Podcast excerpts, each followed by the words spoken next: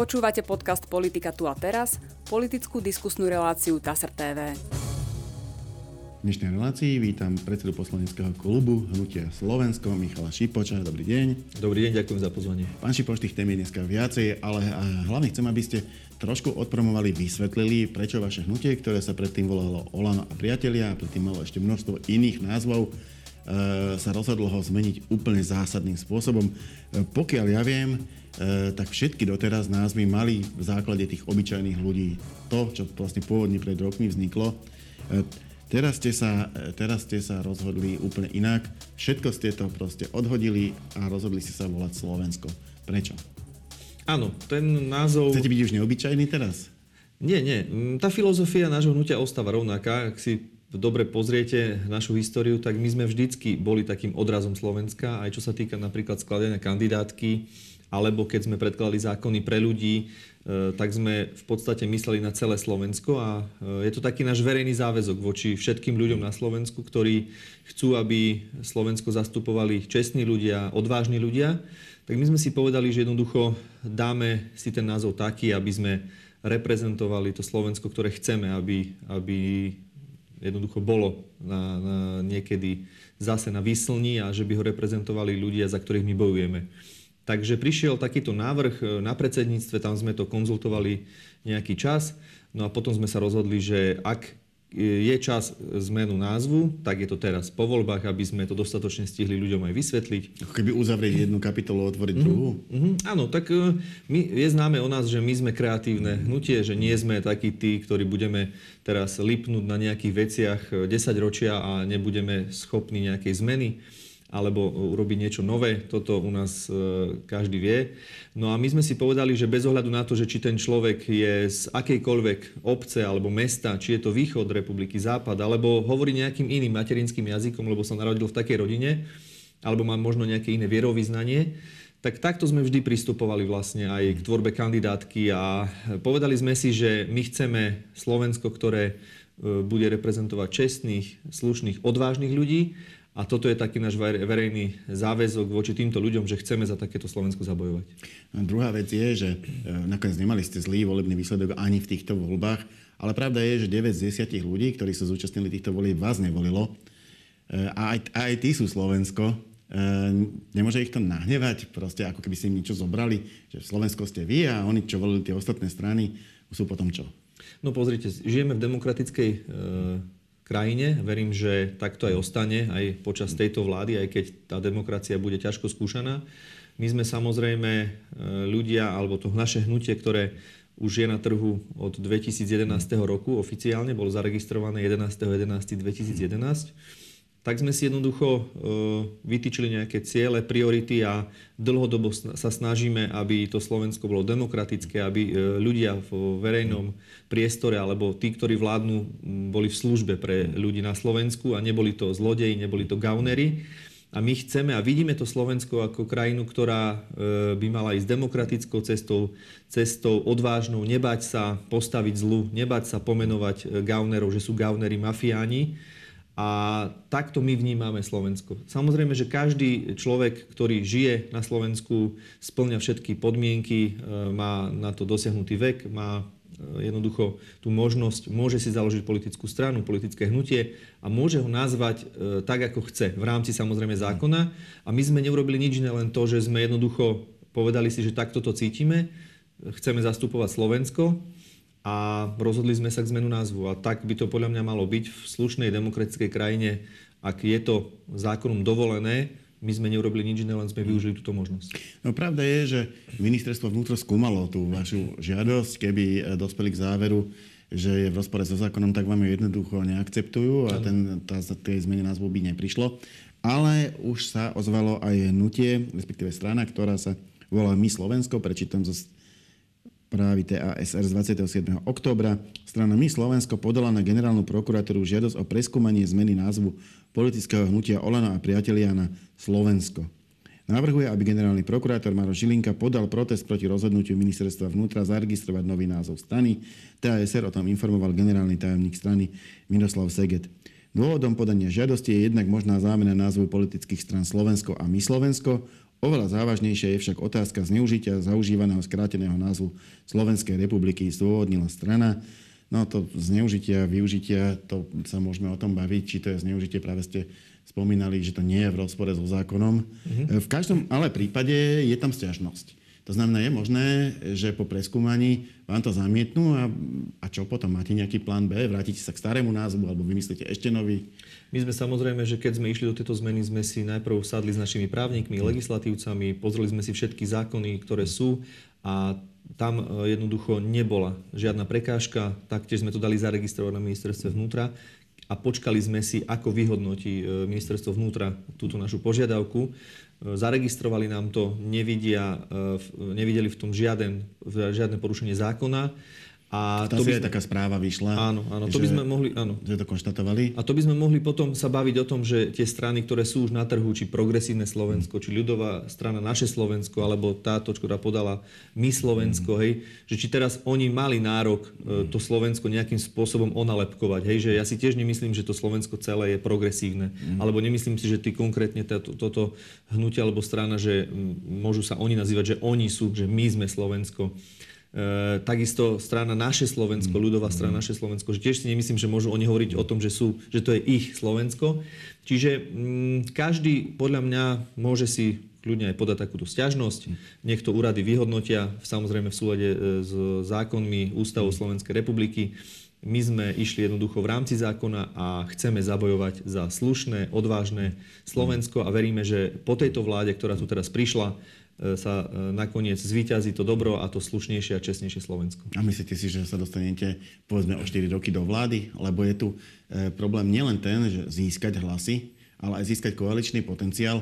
V tejto chvíli napríklad, keby aj zrovna boli trochu iné pomery v parlamente, vy by ste neboli tá prvá strana, ktorú by oslovovali iné strany s tým, že chcú ísť do koalície. Jednoducho máte kontroverznú povesť tie, tie spory v tej bývalej vládnej koalícii boli veľmi ostré. Myslíte si, že je tam šanca, že aj spravíte dobrý výsledok o 4 roky a aj budete mať nejakých partnerov do koalície? Ja som o tom presvedčený, že v podstate aj teraz, keď sme v opozícii, stretávame sa s kolegami z opozičných strán, rokujeme, bavíme sa, myslím si, že máme veľmi korektné vzťahy. Samozrejme, že niekedy sa stane, že nejaký kolega má iný názor alebo iný pohľad na vec, ale podľa nás je našou psou povinnosťou v opozícii spolupracovať.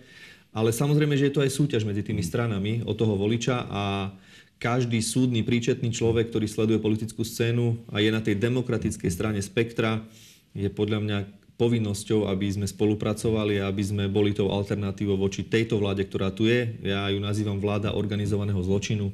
Či je to smer, či je to hlas, alebo SNS. Ak, ja to len dodávam, že je to váš názor. Áno, ako áno. My sa tu s tým nestotožňujeme. Áno, áno. A ešte mám k tomu... Aha, áno aby sme toto nepreskočili. Je to len zmena názvu, alebo sa bude niečo meniť aj v takej základnej filozofii strany? Ja neviem, budete konzervatívnejší? My e, našu filozofiu nemeníme. Len názov. Len názov s tou filozofiou od začiatku mm. ideme. E, našim cieľom je dostať do parlamentu a následne do vlády čo najviac statočných, odvážnych ľudí, nebojacných mm. ľudí, slobodných ľudí, mm. ktorí si vedia povedať svoj názor. Niekedy môže byť aj kritický, ale vedia sa slobodne rozhodnúť. Nie sú pod vplyvom žiadnych oligarchov, nie sú pod vplyvom žiadny, žiadneho organizovaného zločinu, to, čo sme tu mali v minulosti a vidíme to aj teraz, že už tie prvé čistky nastávajú a to sa budeme baviť asi neskôr. A samozrejme, že my sme odrazom a chceme byť odrazom toho Slovenska. Okrem samozrejme komunistov a fašistov. Chceme dávať príležitosť menšinám, chceme dávať príležitosť ľuďom z regiónov, chceme dávať príležitosť e, ľudí, ktorí majú rôzne názory a, iné, a pohľady na svet. Čiže u nás nerozhoduje to, ešte raz opakujem, či ste sa narodili v chudobnej alebo v bohatej rodine, či ste sa narodili na východe alebo na západe, alebo ste evanielik, alebo ste katolík. U nás rozhoduje váš životný príbeh, či máte tému, či ste v niečom odborník a expert, či máte za sebou výsledky a potom e, hovorím, tá slušnosť, respektíve sloboda to povedať svoj názor, aj keď je niekedy možno kritický, aj keď je niekedy kontroverzný. No, ak sa bavíme o skúsenostiach a o tom, kto je na čo expert, vy už ste v Olano expertom na vedenie poslaneckého klubu, viedli ste ho celé minulé volebné obdobie. Opäť ste teda e, dostali tú čest, zvolili vás za predsedu poslaneckého klubu, čo dáva to zmysel z toho hľadiska, že už to asi teda viete robiť. E, ale na druhej strane máte tam predsedu Igora Matoviča, ktorý vlastne žiadnu funkciu nedostal, respektíve o žiadnu sa ani neuchádzal. Prečo? Mohol byť predsedom poslaneckého klubu. Ak nechcel byť predsedom poslaneckého klubu, mohol byť predsedom nejakého výboru. Myslím si, uh, mohol skúsiť, ak by ste sa dohodli opozičné strany, byť podpredsedom parlamentu, aj keď samozrejme bola tam silnejšia opozičná strana. Prečo sa nepokúsil vôbec o nič? Áno, ja chcem aj touto cestou prostredníctvom vašej televízie poďakovať všetkým mojim kolegom za prejavenú dôveru a že ma zvolili opäť do pozície predsedu klubu. Je to náročná práca, je to práca, ktorá si vyžaduje neustálu prácu s poslancami vo vlastnom klube, ale aj zároveň komunikáciu s inými predsedami klubov, najmä opozičnými, s ktorými sa musíme koordinovať, aby sme vedeli byť tou protiváhou vláde a koaličným poslancom. No viete napríklad podávať menom troch poslaneckých klubov návrhy, E, pretože tri poslanecké kluby opozícia má. Áno, áno. Takže či už je to zvolávanie mimoriadných schôdzí, či už je to e, podávanie procedurálnych návrhov, pozmeňujúcich návrhov, je tam viacero, alebo, alebo chcete podať nejakú ústavnú sťažnosť na ústavný súd. Takže je tam potrebné, aby sme spolupracovali, koordinovali sa. Ale čo sa týka Igora Matoviča, on je predsedom nášho hnutia. Myslím si, že to je tiež veľmi dôležitá úloha a Igor Matovič nie je zberateľ nejakých funkcií, že potrebuje za každú cenu mať funkcie, byť nejakým predsedom alebo byť za každú cenu, cenu nejakým funkcionárom, predsedom nejakého výboru. My, sme, my to máme v našom hnutí rozdelené. Aj to je dôkaz, že naše hnutie Slovensko nie je stranou alebo hnutím jedného muža. Každý má svoju úlohu, každý vie, čo má robiť. Je podstatné, aby sme si to rozdelili, aby každý robil e, tú svoju úlohu dobre a, a robili poctivo. A Igor Matovič má veľa e, vecí na starosti v rámci hnutia, ktoré potrebuje koordinovať. Či sú to nejaké mediálne výstupy, či, či je to program, program nášho hnutia, alebo konkrétne e, kroky, ktoré potrebujeme realizovať v rámci našej politickej práce. A e, zase tá poslanecká práca spočíva v ďalších úlohách, ktoré mám na starosti ja v našom hnutí a tak si myslím, že je to správne. Pokiaľ viem, žiaden predseda strany alebo hnutia nikdy nebol predsedom aj klubu. Na dve výnimky, Robert Fico a myslím Andrej Danko, oni potrebujú mať tie funkcie, tak oni sa o to nejakým spôsobom stále bijú. Ale e, štandardne ten predseda tej strany sa venuje dôležitým veciam v strane a u nás to takto je, že ja napríklad mám na starosti ten poslanecký klub a čo sa týka Igora Matoviča, on je predsedom nášho hnutia. E, čo sa týka výborov, máme zastúpenie v každom jednom výbore. Mám tu, mám tu poznamenané, presne som vám to spočítal. Získali ste, teda, respektíve hnutie Slovensko získalo v parlamente tri pozície predsedov výborov. Roman Mikulec vedie osobitný kontrolný výbor na kontrolu činnosti Národného bezpečnostného úradu, Veronika Rimišová výbor pre nezlužiteľnosť funkcií a vy osobne výbor pre verejnú správu a regionálny rozvoj, plus máte aj dva podpredsedničké posty, plus teda, teda aj samozrejme členov jednotlivých výborov. E, celkom, celkom dosť, celkom dôležité výbory. Na druhej strane ja som už zachytil, e, nie od vás, ale povedzme od SAS, myslím pán Dostal, e, spomínal, že keď to rozpočítame zase na volebné výsledky, tak mohli ponúknuť aj viacej zo strany koalície. Jednoducho takéto rozdelenie výborov by zodpovedalo ako keby väčšiemu víťazstvu koaličných strán. Ano, ano. Toto nie je e, správne pre rozdelenie. My sme na to upozorňovali aj na stretnutí v rámci opozičných e, strán. Nakoniec sme to prezentovali aj na stretnutí s koaličnými partnermi. To prerozdelenie na základe výsledku volieb by malo byť iné. Tých predsedov e, tých výborov by mala mať koalícia menej. Tam nám to vychádza, že mali by ich maximálne mať možno 10 a opozícia by mala mať 9, ale v poriadku. Berieme to, že oni túžia po tej moci, chcú mať e, tých predsedov čo najviac, my si na tých funkciách... Oni, oni dávajú tie hlasy, áno, čiže, áno, čiže e, buď sa dohodnete, alebo si spravia podľa tak, seba. A my keď sme to Takže... namietali, oni jednoznačne povedali, že oni na tom trvajú a chcú mať toľko veľa predsedov a funkcionárov, tak ako to bolo v minulosti, aj keď vtedy ten pomer bol oveľa e, markantnejší, tam bolo 95 poslancov za koalíciu versus 55, ale ja by som sa na tieto veci nezameriaval. Toto nie je až také podstatné pre ľudí. Podstatné pre ľudí je to, či vládna koalícia si dodrží všetky sľuby, ktoré deklarovala pred voľbami a na toto sa chcem ja zamerať a o tomto sa chcem potom rozprávať. E, môžeme rovno ísť k tomu. E, fakt je jeden, že vy ste mali tú kampaň vyslovene postavenú na tom, aby ľudia volili vás aby nevolili Roberta Fica, aby sa Robert Fico nestal po štvrtýkrát premiérom. Stal sa presný opak. Uh, on získal, ja neviem koľko, možno trikrát toľko hlasov ako vy, necelý dva a polkrát povedzme. Uh-huh. A je premiérom. E, je to neúspech vašej kampane? Nepresvedčili ste ľudí?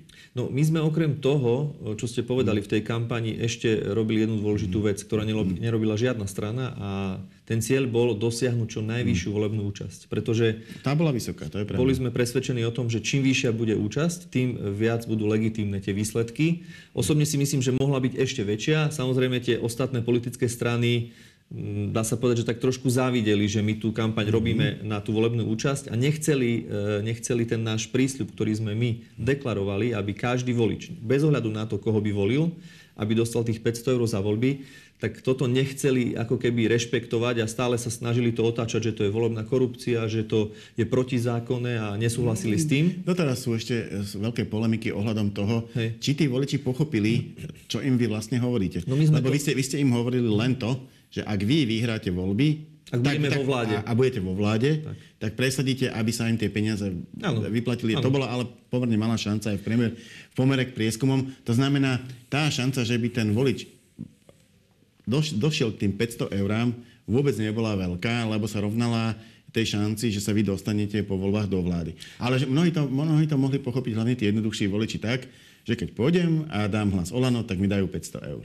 To už, no, pozrite sa, každý e, volič nech si to vyhodnotí ako chce. Samozrejme, každý má nárok na to, ako si to vyhodnotí a že čo s tým urobí. My sme jednoducho, našim cieľom bolo, aby 30 rokov po e, vzniku Slovenskej republiky, kedy tí voliči chodili voliť a stále voliť a potom e, veľakrát v tých vládach e, dostávali len údery pod pás, kde sa privatizovalo kamarátom, oligarchom, kde sa uťahovali opasky, kde jednoducho sa rozkradal náš spoločný majetok, naše spoločné dane. My sme povedali, že po 30 rokoch by si tí ľudia, keď idú voliť a záleží na Slovensku, zaslúžili nejakú odmenu. Bez ohľadu na to, koho budú voliť.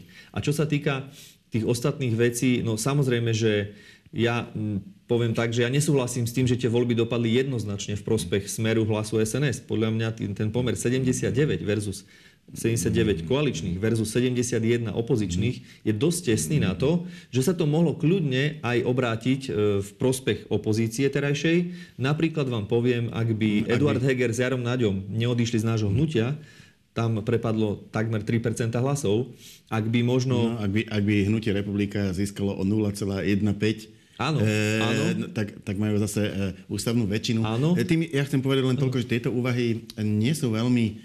Ako nemá to veľký význam, lebo presne dá sa hovoriť, čo by bolo, keby... Áno fakt je, Ale že, zhodneme sa na tom, že, že to bolo veľmi tesné. No, 79, 71 je to, je to tesné, nie je to, nie je to veľká väčšina, vy ste mali oveľa väčšiu. Tak, keď my sme mali 95 versus 55. Áno, čiže majú, majú oveľa menšiu, ale jednoducho majú ju, majú ju. Je, je to tak.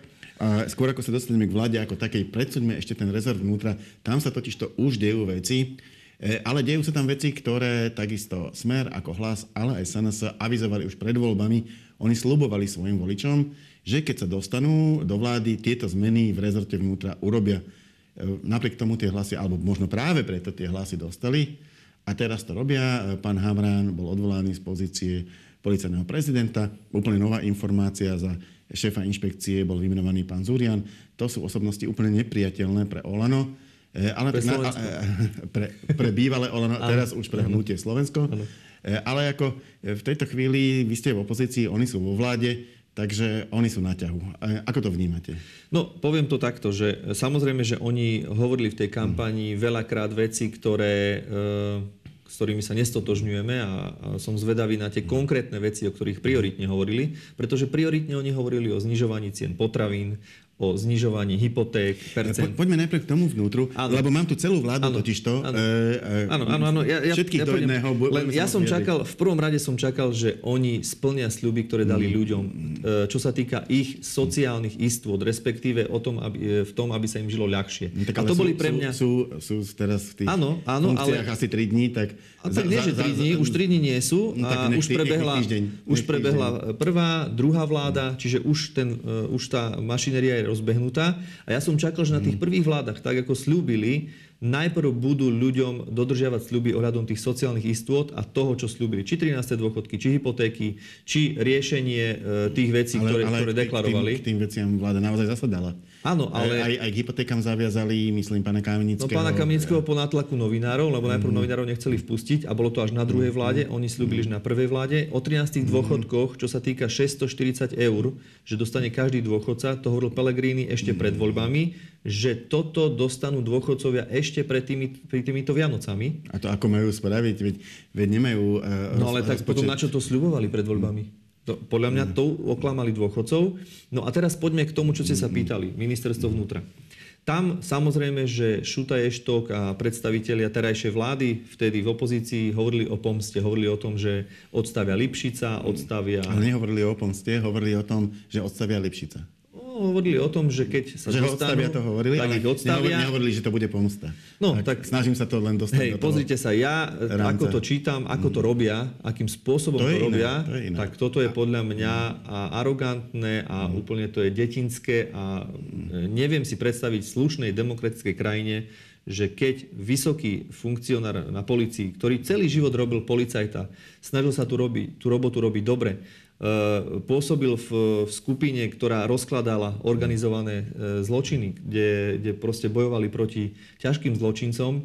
A keď takýto človek oznámi dopredu, že končí v tej pozícii a všetci v podstate vedia, že ten človek končí... Ale nedal výpoveď. A dva dní predtým, kedy, e, kedy vieme, že ten človek končí, dva dní predtým ho minister vnútra, bez toho, že by sa s ním stretol osobne a normálne ľudsky mu to povedal, len pošle nejakého svojho poštára alebo mu dá obálku a preveli ho na druhý koniec republiky, tak podľa mňa toto je pomsta. Toto a to je... som sa spýtať, považujete toto za pomstu? Áno, považujem hmm. to za, za, za arogantné, považujem to za to, že takto sa v slušnej spoločnosti nefunguje. A keď hovorí pán minister Šuta Eštok, že on nemá v sebe to, že by sa niekomu stil, alebo že by robil nejaké takéto veci, tak robí presný opak toho. E, spomeniem aj toho pána Zuriana, e, o ktorom, sme, e, o ktorom zasadal včerajší výbor na šéfa inšpekcie, kde najprv sa dušoval pán e, minister Šuta Eštok, že to nie je žiadna politická nominácia, že to je vysoko odborná e, nominácia. No ale keď vo finále sme sa opýtali, že aká odborná komisia o tom rozhodovala, akí nezávislí odborníci zasadali k tomu a nejakým spôsobom ho vybrali, tak museli sme skonštatovať, že jednoducho je to jeho osobná personálna politická nominácia. A no, veľmi, ste, veľmi tam... práve vy tak nastavili tie... Ja, ja len napríklad v prípade policajného prezidenta predtým ho vyberala komisia, ktorá ho posúvala parlamentnému výboru. Ano. Tam prebiehal hearing parlamentný, ano, ano, ano. výber vybral nejakých kandidátov na policajného prezidenta ano. a len z tých potom e, si mohol minister niektorého vybrať. Ano, ano. Vy ste to zjednodušili. Eh, minister môže odvolať aj vymenovať úplne bez, eh, bez údania dôvodu. Čo inak z môjho pohľadu nebolo zlé v tom smysle, že to ministerstvo je ako keby akcie schopnejšie. Ano. Ale teraz, keď, keď vlastne prichádza k tej výmene, má to jednoduchšie aj nový minister. Keď si zoberiete spätne aj mhm. výroky napríklad nášho mhm. poslanca Gabora Grendela, ktorý je vo výbore pre obranu a bezpečnosť, on od začiatku hovoril, aj v minulosti hovoril, že podľa neho je správne, aby ten minister zodpovedal za toho policajného prezidenta. Veď ani nehovorím, že to bola zlá zmena. Čiže, len, čiže len, len, ja, ste ju len, áno, len treba si povedať pravdu a treba si chlapsky povedať, že je to politická nominácia. Však len si to povedzme, je to fakt a netvárme sa, že to je nejaká odborná, vysoko odborná nominácia. Proste treba si to priznať a nie sa tváriť, že toto je nejaká odborná nominácia, s ktorou prišli nejakí odborníci nezávislí alebo nejaká komisia, kde boli zavolaní možno ľudia z toho fachu a títo odporúčili toho človeka. Bolo to vyslovene vyslovene politická nominácia a vieme veľmi dobre, však e, existujú o tom aj fotky, že pán Zurian v minulosti chodil aj na súkromné stretnutia s pani Sákovou, ktorá bola z hodou okolností ministerka vnútra, z hodou okolností je tiež v strane hlas, ako pán Šuta Eštok. A včera, keď sme sa pýtali aj pána Zuriana na tieto prepojenia, tak vtedy skočil do reči pán predseda výboru Gašpar, vtedy skočil do reči pán pre, podpredseda výboru pán si, že, Migal že a vraveli, aby pán Zurian na to nemusel odpovedať. Vyslovene mu kryli chrbát a pripravili na tú pôdu. Že, že či pán Hamran určite nikdy nebol na káve napríklad s pánom Mikulcom. Ja by som to nepovažoval za nejaký Ale pozrite problém. sa, podstatné nie je to, že či bol alebo nebol. Podstatné Lebo je, že či to priznáte. Nič, nič také, podstatné je, či to priznáte. Hm. Ale vy keď poviete, že e, normálna otázka padla od hm. poslanca Národnej rady, že či má hm. niečo, nejaký bližší vzťah s pani Sákovou z hlasu, a do, do toho mu skočí predseda výboru Gašpar a povie, že ale na to nemusíte odpovedať, pán uh, Zurian, na to nemusíte odpovedať. Že čo si zakrýva. A pán Zurian povie, že viete, ja o rodine svojej, o súkromí nechcem hovoriť, lebo... A začal sa vyhovárať na svoje deti. Ale mne to nesedí, lebo je, na ňo, jeho sa nikto nepýtal na jeho deti. Jeho sa pýtali na konkrétnu političku, pani Sákovu, a on to zvrtol a začal sa tomu vyhybať, že on o svojej rodine nebude rozprávať. No a toto mi príde ako celkom nejasné, lebo keď sa pýtame na konkrétneho politika, tak normálne poviem, že áno, mám s tým človekom nejaký blízky vzťah, nemám, e, bol som s ním možno len raz na káve a tak by to bolo vyriešené. A budú tam ešte ďalšie iné veci. E, aj v súvislosti s pánom Zúrianom, e, netaj sa tým, že má veľké plány prestávať e, to na, tom, na, to, na tej inšpekcii, chce tam postaviť veľký tím e, odborný, ktorý bude prešetrovať aj tie veci, ktoré riešil tým oblúk, ale veľké zmeny e, prebiehajú však vlastne už teraz v NAKE, už len tým, že postavili mimo službu obvinených policajtov. Zase dá sa to povedať, že vedci obvinení už dávno mali byť mimo služby, e, napriek tomu tam doteraz boli, na druhej strane doteraz tam boli a teraz ich dali mimo službu. Sú to veľké zmeny. Aké sú to zmeny z hľadiska Olano? Eh, ja môžem povedať za naše hnutie Slovensko, že eh, to, čo ja, teraz... Zase som povedal, že ono, ospravedlňujem sa. Nevadí. Hnutie Slovensko. Treba si, treba si na to ešte zvyknúť v pohode. Ja som presvedčený o tom, že mm, tí policajti, ktorí dlhodobo pracovali v policii a taktiež robili tú prácu, kde bojovali proti mafiánskym skupinám, proti organizovanému zločinu a majú štatút chráneného svetka, eh, Bo... V tom myslíte chráneného oznamovateľa? Áno, chráneného oznamovateľa, kde jednoducho iš, e, boli v pozícii, kedy mali byť chránení a takto, ako boli postavení mimo službu, som presvedčený o tom, čo hovorí aj advokát e, pán Kubina týchto e, policajtov, že bolo to urobené protizákonne, ale však toto asi si počkáme na to. Sa bude asi riešiť právnou cestou. Tak, nech o tom rozhodne, nech o tom rozhodnú kompetentný, respektíve súd.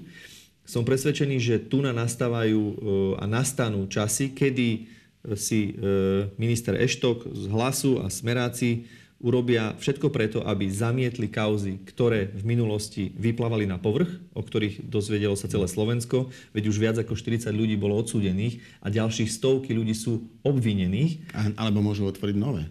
Alebo môžu otvoriť nové, ale budú, som o tom presvedčený, že budú robiť všetko preto, aby ich ľudí, tzv.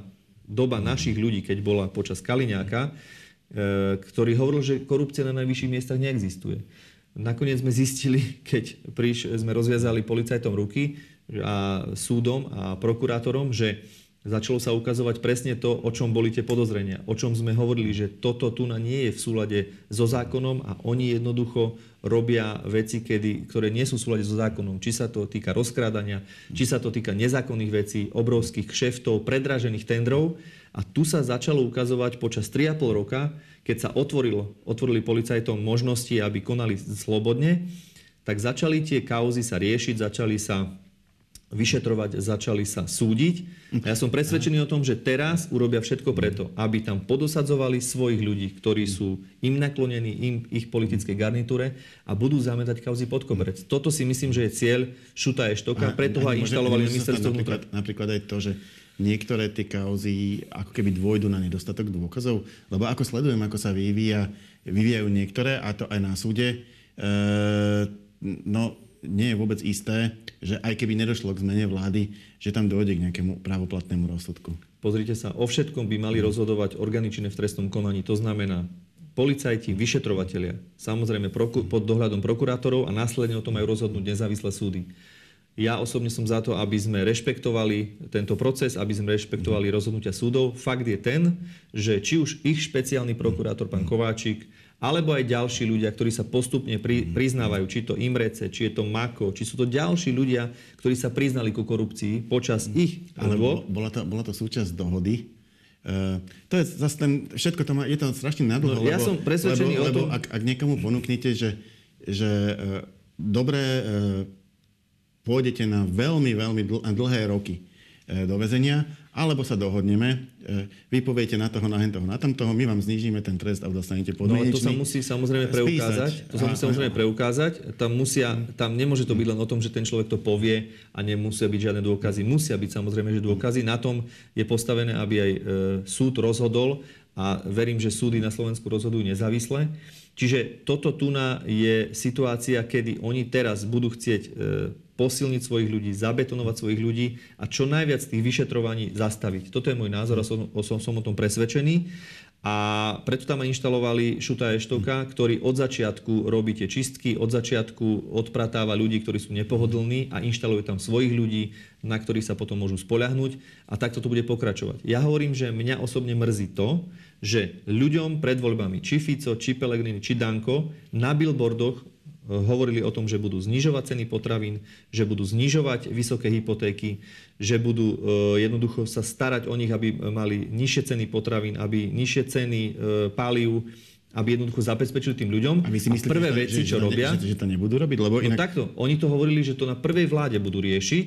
Pelegrini povedal, že dôchodky 13. v plnej výške, to znamená v výške 640 eur bude mať každý jeden dôchodca ešte pred týmito Vianocami. A ja som toto zvedavý, či dodržia, lebo zatiaľ... To inak ako ne, nevylučujem, ale nepamätám si na ten výrok. Ja si pamätám, ja si pamätám, dokonca uh, máme to samozrejme, že urobený z toho aj, uh, za, uh, máme z toho urobený aj výsek, ktorý, ktorý môžeme zverejniť a predpokladám, že to aj zverejníme na tlačovke a budeme vyzývať túto vládu, aby dodržali sľuby, ktoré voličom slúbili. Zatiaľ robia len to, že robia personálne čistky na ministerstve vnútra, dosadzujú tam svojich ľudí, vysokých policajných funkcionárov, ktorí by mali robiť takú prácu a mali by kryť ten organizovaný zločin, ktorý tu v minulosti bol. Uh...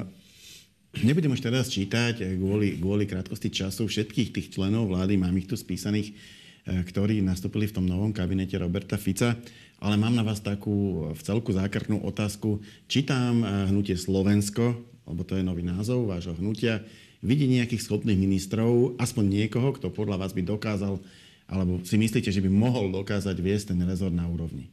No ja to poviem takto. Oni sú takmer všetci schopní a veľmi schopní, aby dokázali robiť, e, riadiť tie rezorty a tváriť sa, že sú odborníci na slovo vzatí. Však tamto krásne vidieť, že Jeden človek bol najprv minister vnútra a zrazu už je dokonalý minister hospodárstva, čo je úplne iný rezort a úplne iné, e, má úplne portfólio. Váš premiér sa stal e, ministrom financií, to je tiež úplne iné. Áno, ale Igor Matovič vyštudoval, e, vyštudoval vysokú školu, ktorá súvisí práve s financiami a vždy sa aj profiloval v, tej, v týchto témach, čo sa týka financií, bol aj členom výboru pre financie a rozpočet. Len, aby som to skrátil, e, dal ano, som váš príklad, ano, ale je to bežné. Ano, je to bežné ale, ale to chcem povedať, že oni, sa, že, oni že, sú samozrejme, že perfektní odborníci, dá sa povedať, že na všetko, ale čo je e, dvojsečná zbraň týchto nominácií je to, že oni na jednej strane sa tvária ako, že sú profesionáli a experti, odborníci na všetko, ale v minulosti sa už ukázalo, že neznamená, že keď ste nejaký expert a odborník a viete krásne rozprávať e, pred kamerami, že máte aj charakter, že máte aj v sebe tú vlastnosť, že chcete, aby sa tento rezort spravoval čestne, aby sa tam nekradlo, aby sa tam nerobili kamarát kšefty. Nevidíte tam takého, ktorý by bol na svojom mieste? No ja poviem to takto, že e, sú tam, to, tam je zmeska e, ľudí, ktorí... Sú veľmi rôzni, áno. Sú veľmi rôzni. Na jednej strane sa tvária ako najlepší odborníci a krásne vedia vystupovať na tlačovkách, kdežto ich minulosť ich e, fauluje a jednoducho ich dostáva do pozície, že musíme si na týchto ľudí dávať obrovský pozor. Teraz poviem, či pri Kaliňákovi, či pri Šutajovi Eštekovi a pri ďalších ministroch, na ktorých sme upozorňovali od začiatku. Alebo sú tam, poviem to takto, že babráci, alebo hoaxery, alebo dezinformátori, ktorí ukázali už v minulosti, že keď e, ho pozvete do seriózneho média, kde sa má konfrontovať s možno s tým človekom, ktorý je na druhej strane spektra toho politického, tak nevedia do tej relácie prísť, alebo sú absolútne na výsmech. Ale potom v tých dezinfo e, kanáloch, kde sa sami utvrdzujú medzi sebou, že akí sú perfektní a konšpirujú o rôznych vymyslených blúdoch, tak títo e, nakoniec ešte sa stanú ministrami, čo je v prípade ministerky kultúry, ktorá prvý svoj, dá sa povedať, e, počin, ktorý urobila, napísala ministrovi Českej republiky list, tak z toho bola obrovská blamáž a vieme, že aká bola potom reakcia aj z Českej republiky a nakoniec aj médiá to zverejňovali, že bolo to bolo to niečo, čo by ministerka kultúry ani nemala dať možno kolegovi na, na to, že by jej pozrel, že tam nie sú nejaké chyby, ale ona to rovno poslala ministrovi to, do Českej republiky. Bol to facebookový status, ak si dobre pamätám, a nebol veľmi dobre napísaný. No. Poďme ešte, aby sme stihli dve posledné otázky, ale sú, sú zaujímavé pretože sme znovu v kampani. E, nezdá sa to, len teraz boli parlamentné voľby, ale je to proste už tak.